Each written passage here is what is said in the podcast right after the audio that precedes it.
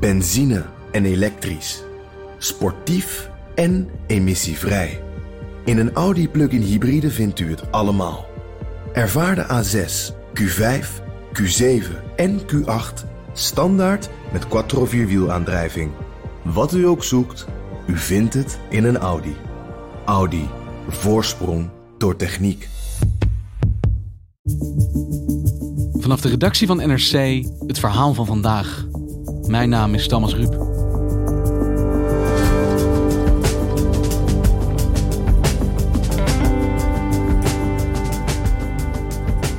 Het is vandaag Prinsjesdag, maar wel een andere dan we gewend zijn. De ridderzaal blijft leeg, de gouden koets is naar het museum verhuisd, maar ook de miljoenennota zal er anders uitzien. De economie kraakt onder de coronacrisis. Het antwoord is echter niet bezuinigen, ziet econoom Marieke Stellinga. Maar uitgeven, uitgeven, uitgeven.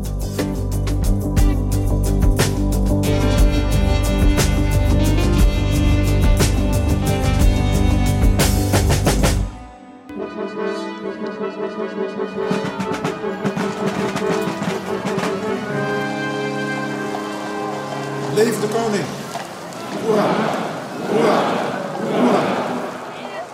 En Marieke, het is weer de derde dinsdag van september, Prinsjesdag. En ik ben natuurlijk dolblij dat ik net als vorig jaar jou tegenover me heb. Ja, leuk. Maar het is wel een hele andere dag, want dit is natuurlijk de corona-Prinsjesdag. Ja, het wordt een totaal andere. Ik weet ook nog niet helemaal wat ik me erbij moet voorstellen. Normaal is het druk, er staan mensen in oranje outfits toe te juichen.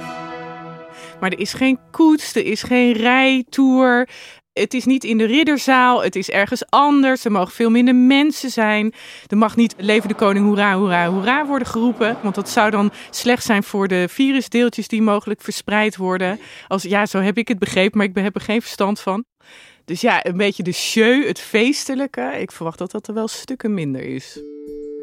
Maar goed, dan heb je nog het koffertje, dat is dan mijn ding. Die komt er wel. Er is een begroting. Ja, er is altijd een miljoenennota. Ook in dit coronajaar. En dat is een buitengewoon bijzondere miljoenennota. Dit is de dag waarop je de balans opmaakt, waarop de economische voorspellingen ook weer uitkomen. En dan zie je, we hebben een ongelooflijke klap gekregen op de economie en de overheidsfinanciën schieten diep in het rood. Dus corona heeft een enorme hap uit onze economie genomen, kunnen we wel zeggen. Ja, vorig jaar hadden we nog een begrotingsoverschot. Hè, toen liep die Wopke Hoekstra juichend met zijn koffertje rond. Van nou, kijk, ons eens eventjes geld te veel hebben. We waren toch historisch goed rijk, zeg maar. Uh, en dit jaar schiet de overheidsfinanciën, de, het begrotingstekort schiet 60 miljard euro in de min. Nou ja, dat zijn bedragen, die kom je echt niet vaak tegen hoor, Thomas. En zo glashelder is het gewoon. We staan gewoon diep, diep in de min. Ja, Peter Hein van Mulligen, die de hoofdeconoom van het Centraal Bureau voor de Statistiek, die de hele dag de Nederlandse economie zit te meten, die kwam woorden tekort om te duiden hoe deze klap economisch is. Het is duidelijk, het virus trekt een spoor van verwoesting door de Europese economieën. Het gaat misschien iets minder slecht dan een paar maanden geleden, maar het economisch beeld op dit moment is nog steeds inktzwart. Want dan werd duidelijk hoe we ervoor stonden, hoe het ging. Nou ja, je moet je voorstellen, sinds maart is die economie natuurlijk in een soort bizarre toestand geraakt. Maar de overheidsfinanciën ook. De overheid heeft zoveel steun verleend. Hè. De miljarden vlogen Kamerleden om de oren sinds maart. KLM krijgt 3,4 miljard euro als steun. steun voor KLM. Miljarden voor vrijgemaakt. Steun voor een scheepswerf. En ook komt er geld voor omscholing, schuldhulpverlening. Loonsubsidie, miljarden voor kleine bedrijven. 482 miljoen euro voor de kunst- en cultuursector. En dat is hard nodig na een half jaar corona. Ja, je moet je voorstellen dat die Kamerleden voor de zomer... Ik heb dat omschreven een keer als, alsof ze uit de achtbaan stapten. He, want je hebt zoveel meegemaakt. Er is zoveel voorbij gekomen in zo'n noodtempo. Al die miljarden, al die besluiten. Al die aanvullende begrotingen heet dat dan in Den Haag. Ja, dat, je moet daar even van bij komen. Je moet even, je hoofd moet bij de snelheid van de achtbaan komen. Dit zijn historische tijden. De staatsschuld is in drie maanden tijd met 50 miljard opgelopen en de belastinginkomsten zijn volledig opgeroogd. De schuld loopt op dit jaar met 100 miljard. De afgelopen maanden waren uitzonderlijk. Het kabinet heeft bijna 40 miljard meer uitgegeven dan was voorzien. En er komt 30 miljard minder binnen aan belastingen. En afronden doen we tegenwoordig in miljarden, miljarden, miljarden, miljarden, miljarden. ik had het zelf ook als financieel journalist. Ik was gewoon moe van al die maatregelen. omdat je denkt, oh ja, maar dat is er ook nog gebeurd. En dat, je moet het gewoon eventjes op een rijtje kunnen zetten. En dat is natuurlijk bij historische crisis zoals deze een van de gekste dingen. Je rent mee met de trein die, uh, die gaat en die waarschijnlijk ook moet gaan. Maar je denkt wel, goh, waar zijn we nou, hè, op welk spoor zijn we nou beland? Of op welk station zijn we aangekomen? Daar moet je even over doen. En hebben we zoiets eerder gezien? Is dit eerder voorgekomen? Ja, we hebben wel natuurlijk de financiële crisis in 2008. Hè, toen schoten we ook in de min. Alleen de snelheid en de diepte waarmee wij nu in de min schieten. Hè, dus eigenlijk moet je je voorstellen dat in maart, voordat dit coronavirus tot een lockdown in Nederland leidde, stonden wij er echt super goed voor. Bloeiende economie all over the place, historische laagwerkloosheid, overheidsfinanciën, super kek. En dan opeens, van het ene op het andere moment, gaat de overheid delen van de economie op slot gooien, keldert natuurlijk die omzet en daarmee het BBP, hè, onze economische omvang. En dan ineens, bam, schiet het naar beneden. En die overheidsfinanciën doen ineens ook bam naar beneden. Dus dat die, de klap, de snelheid van de klap en dus de diepte van die grafieken naar beneden. Je mhm. ziet allemaal van die afgrondgrafieken, dat je echt denkt, het gaat echt recht naar beneden, die lijn. Vrije valachtig, dat is echt uniek aan deze crisis. Dus lijkt de Prinsjesdag van vandaag ook op de sombere, grimmige Prinsjesdagen uit de financiële crisis? Dat zou je denken, maar de sfeer is nu totaal anders.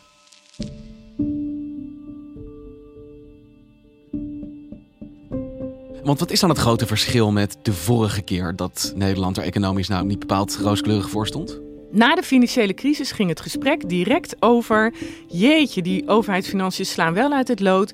Jeetje, dan moeten we toch wel wat aan doen. We moeten ons huishoudboekje op orde brengen, hoorde je heel snel zeggen. En die donkere wolk van bezuinigingen, saneringen, belastingverhogingen, die hing meteen boven het politieke gesprek. Het duurde nog even voordat de politiek het daadwerkelijk deed, maar wel gingen we er meteen over praten. En nu is het de toon in de politiek heel anders. Je hebt Erik Wiebes die zegt, minister van Economische Zaken, we moeten ons uit de crisis investeren. Onze vorige crisis, die iedereen zich nog goed kan herinneren, de bankencrisis hebben we ons uit de crisis bezuinigd. Ja. En dat is nu, stel, uh, is mijn voorspelling, niet verstandig. U wil investeren? En wij moeten ons uit de crisis investeren. En Rutte die zegt, we gaan niet bezuinigen. Ja, dat het in ieder geval geen tijd is voor uh, grote bezuinigingen op lastenverzwaringen lijkt me. Uh, ik ben blij dat we uh, de, die enorme appel voor de dorst met elkaar hebben opgebouwd. Zodat het ook mogelijk is om nu heel fors te investeren in die economie, wat we de afgelopen maanden doen via de noodpakketten. En dus dat is nu wat je hoort, de reactie hierop, uitgeven, investeren. Ja, we moeten ons uit de crisis investeren, is een mooi woord. Hè? Het hele idee is, de overheid moet eigenlijk die economie uit zijn ellende trekken. Hè? En dat is, dat is echt een andere gedachte, zeker in Nederland. Ja, Zeker in Nederland. Want nou ja, we hebben hier ook afleveringen gemaakt over Nederland in Europa. Wij staan daar bekend als een van de frugal four. Wat een beetje vertaald kan worden als gierig. Ja. Los van de volksaard is dat ons beleid. We houden niet van uitgeven. Het is echt ook een lang geloofsartikel in de Nederlandse politiek. Hè. Je moet gewoon je zaakjes op orde hebben, huishoudboekje op orde, niet uh, uh, op de toekomst uitgeven. En dat, ja, die zuinigheid, dat zit echt wel in de kern van de politiek. Maar dat is nu veranderd. Ja, daar is toch het idee ontstaan en steeds sterker, eh, steeds meer terrein gewonnen dat schuld helemaal zo erg niet is voor een land als Nederland. En dat je helemaal niet, hè, natuurlijk moet je niet overdrijven met schuld, ook nu nog niet. Maar zo laag als die bij ons was, daar doen wij ons eigenlijk mee tekort, is de gedachte. En dat is een totaal nieuwe ideologie voor Nederland. Schuld is misschien niet zo erg op dit moment. Ik noem het een aardverschuiving die plaatsvindt rond onze schatkist. Dus als je de economische adviseurs hoort van de regering en het parlement, en neem Klaas Knot van de Nederlandse Bank, dat zijn traditioneel figuren die waarschuwen voor al te veel jubelen van overheidsgeld. je moet maar netjes en zuinig zijn. Nou, die klinken nu totaal anders. De vorige crisis, daar zat de bron van in het economische systeem. En daar reageer je dus op een andere manier op denk ik, dan een crisis die gewoon volstrekt van buiten komt. En in deze omstandigheden zou het gewoon onverstandig zijn als overheid om de hand op de knip te houden of om na de crisis te snel weer te consolideren richting oude uh, schuldniveaus. En je hoort gewoon in de Kamer Kamerleden denken: huh, wat zegt hij nu? Mogen we gewoon die schuld laten oplopen en is dat allemaal niet zo erg? En dat was toch de vorige keer allemaal wel erg? Waar komt dit vandaan? Ik ben blij met het voortschrijdend inzicht van deze twee heren. Want de vorige crisis moesten we keihard bezuinigen. Gelukkig hebben ze uit die vorige crisis geleerd en zeggen ze nu: laat het een beetje vieren, maak je niet zo druk en groei uit de schulden. En dat gesprek, niet alleen Knaas Knot, maar eigenlijk bij alle adviseurs om die regeringen in Den Haag heen. Dus al die adviseurs om de schatkist, daar is al langer het gevoel: we zijn te zuinig in Nederland, we doen onszelf tekort. Dus in plaats van dat het zweet begint te parelen op de voorhoofden van de financieel adviseurs bij het woord schuld, zeggen ze: nee, prima, geef ja, maar meer uit. Ja, en daarvoor, voor die aardverschuiving in hun denken, zij, geven economen eigenlijk een aantal redenen. Voor de, we gaan even terug naar voor de crisis. Um, Nederland is een vergrijzend land. Dus wij krijgen steeds meer ouderen. En die bijna met pensioen gaan of over tien jaar met pensioen. En die sparen en sparen en sparen steeds meer. Bijvoorbeeld in onze pensioenfondsen. Dat overschot aan spaargeld, dat heeft een enorme invloed op de rente. En dat is eigenlijk de prijs van schuld. doordat er zoveel spaargeld is dat op zoek is naar een plek om in te investeren, daalt die rente. Dus de Nederlandse overheid betaalt geen rente meer. Sterker nog, ze krijgt zelfs geld toe. er is een negatieve rente. Dus daar begon het denken al van: hmm, als de markt ons bijna lijkt te smeken als overheid, als je de geld toegeeft, dan doe je dat als het ware. Van investeer, pak mijn geld, stop het in je land, alstublieft. Wat zijn wij dan eigenlijk nog raar bezig als wij een beetje zuinig zitten doen en zeggen: Nou, nou we gaan niet nog een uh, spoorlijn aanleggen naar het noorden hoor, want uh, daar hebben we allemaal geen geld voor. Ja, we hebben een vrij hallucinante podcast met Maarten Schinkel gemaakt. Waarin inderdaad zei: geld lenen levert geld op tegenwoordig. Ja, nou, en als je in de omgekeerde wereld bent, hè, dan is er ook de neiging om je gedrag om te keren, lijkt mij. Dus dat dat is punt 1. Die vergrijzing zorgt ervoor dat er eigenlijk een structureel spaaroverschot is, dat op zoek is naar een goede belegging en de markt vindt ons, en bijvoorbeeld Duitsland ook, een goede belegging. Ja, dus we kunnen heel makkelijk aan geld komen. Dat leidt ertoe dat je ook heel makkelijk geld gaat uitgeven. Ja, en dat, je hebt ook allerlei goede projecten daarvoor in theorie. Hè? Je kan allerlei spoorlijnen. We moeten minder met de auto rijden als je klimaatneutraal wil zijn in 2050. Dus er zijn allerlei goede projecten om het aan te besteden. Dus waarom zou je dan nog zo zuinig zijn? Interessant paradigma change. Daar begint de aardverschuiving. Dan komt deze crisis er overheen.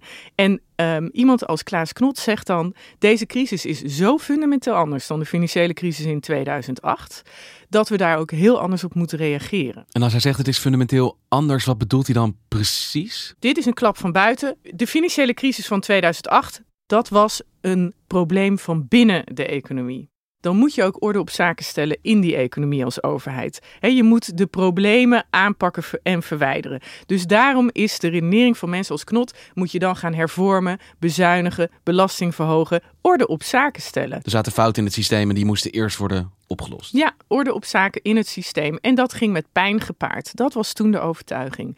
Nu is de overtuiging van mensen als Knot had je een supergezonde economie. Hij gaf de economie een 9 voordat de coronacrisis uitbrak in Nederland. En die economie krijgt een klap van buiten.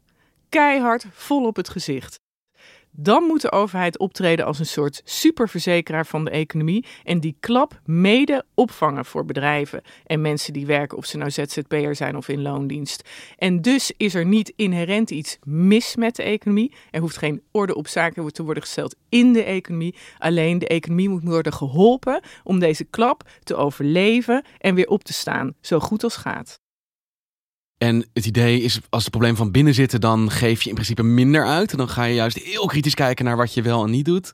En als problemen van buiten komen, is de gedachte nu: we gaan investeren, investeren, investeren om dit het hoofd te bieden. Ja. Dus het is niet zo dat alle plannen eigenlijk op de lange baan worden geschoven om eerst die coronacrisis het hoofd te bieden en daarna kijken we wel of we, nou ik weet niet, zwembaden gaan bouwen. Ja, ja, en dat is ook een les van de vorige crisis. In Politiek Den Haag is de les echt geweest. Wij hebben toen te hard gesneden in bepaalde delen van de economie en ook in bepaalde delen van de overheid. En daarmee hebben we extra schade veroorzaakt, hebben we het extra lang laten duren, die crisis. Dus dat gaan we nu niet doen. En één voorbeeld dat heel vaak wordt genoemd, de bouw is toen helemaal stilgevallen omdat allerlei projecten stilvielen. Nu zeggen politici in Den Haag, we moeten blijven bouwen.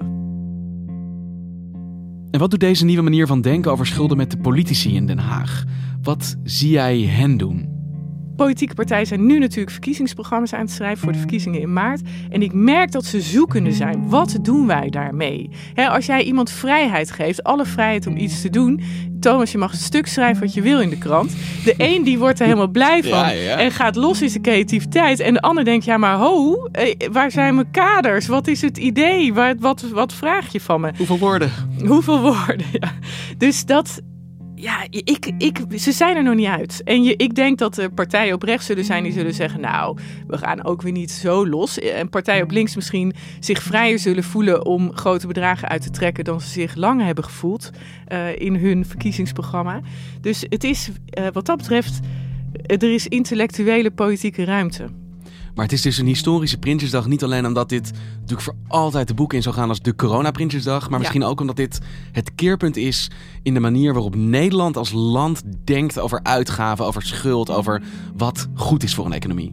Het is in elk geval sta je opeens op een heel ander veld te spelen zo moet je het volgens mij eigenlijk zien. Ik, we staan op een veld waarvan we nog niet helemaal weten waar de doelpalen staan, waar de uh, uitlijn is, uh, hoeveel spelers op het andere veld. Dus het gesprek is gewoon verplaatst in een totaal ander kader. Als niet meer het primaire ding is, we moeten wel de overheidsfinanciën op orde hebben, we moeten wel zuinig zijn. Als het gesprek is, ja, die staatsschuld, of die nou 60 of 70 procent is in Nederland of 80 procent van de economie maakt niet zo heel veel uit. Dan zit je in een volkomen ander gesprek dan, nou, je kan heus wel wat hebben, maar je moet de zaak ook niet overdrijven. dus wij gaan nu, financieel gezien, zitten de teugels losser en kan in dat keurslijf, er kan een buikje in, er kan geademd worden. Het is een volkomen andere sfeer. Het klinkt dus alsof het toch, wat ik niet zo verwacht had, eigenlijk best een vrolijke Prinsjesdag zou kunnen worden, ondanks de tijden waar we in leven. Nou, ik wil niet hier de indruk wekken dat er niets aan de hand is economisch. Hier is daadwerkelijk iets aan de hand. En hoeveel economische schade daaruit voorkomt, hoeveel blijvend is, hoeveel, stel het valt allemaal mee vanaf nu, we veren weer een heel eind terug. Maar stel, er komt een tweede golf. Dan is het voor heel veel bedrijven echt, denk ik, de genadeklap. Dus waar wij economisch staan, weten we niet. Die gevolgen zijn reëel. Die worden ook echt gevoeld. Die worden ook bij de kwetsbaarste groepen in de samenleving gevoeld als het gaat om je baan verliezen. Dus dat hier echt iets aan de hand is met echte gevolgen. En dat daar helemaal uh, niet zoveel vrolijks over te vertellen valt. Dat zal deze Prinsjesdag ook zeker domineren.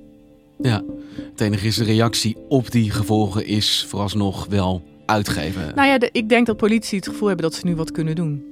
En dat was natuurlijk de vorige keer, waren de gevolgen ook reëel en naar. Alleen was toen het verhaal, ja, nou ja, ja, we kunnen wel een beetje helpen, maar ook niet al te veel, want we moeten orde op zaak stellen. Nu kunnen ze toch veel meer iets doen om te proberen het land uit die crisis te helpen. Ja, en de boodschap, we gaan iets doen in plaats van we gaan juist minder doen, ja. is makkelijker misschien. Dat is politiek gezien denk ik een prettiger boodschap, ja. En de miljoenennota is traditiegetrouw uitgelekt op vrijdag. Dus die inhoud die ken je. Die hoef je vandaag niet nog een keer te gaan zitten lezen. Maar wat ga jij dan wel doen op zo'n dag? Ja, ik vind dat ontzettend moeilijk. Normaal weet ik wat deze dag brengt. Uh, verheug ik me er eigenlijk eerlijk gezegd ook altijd op. En nu is het toch een beetje een dag die, ja, waarvan ik moet afwachten hoe die uitpakt. Net zoals alles nu is met corona. Hè? Je weet het pas als je in die trein gaat zitten hoe het daar is. Ook jij bent vandaag zoekende. Ik ben ook zeker zoekende.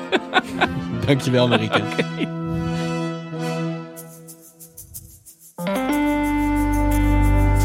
Je luisterde naar vandaag, podcast van NRC. Eén verhaal, elke dag. Haagse Zaken, de politieke podcast van NRC, maakte afgelopen zaterdag een aflevering over de miljoenennota. Wat staat er wel in en wat niet? Te vinden in alle grote podcast-apps. Dit was vandaag, morgen weer.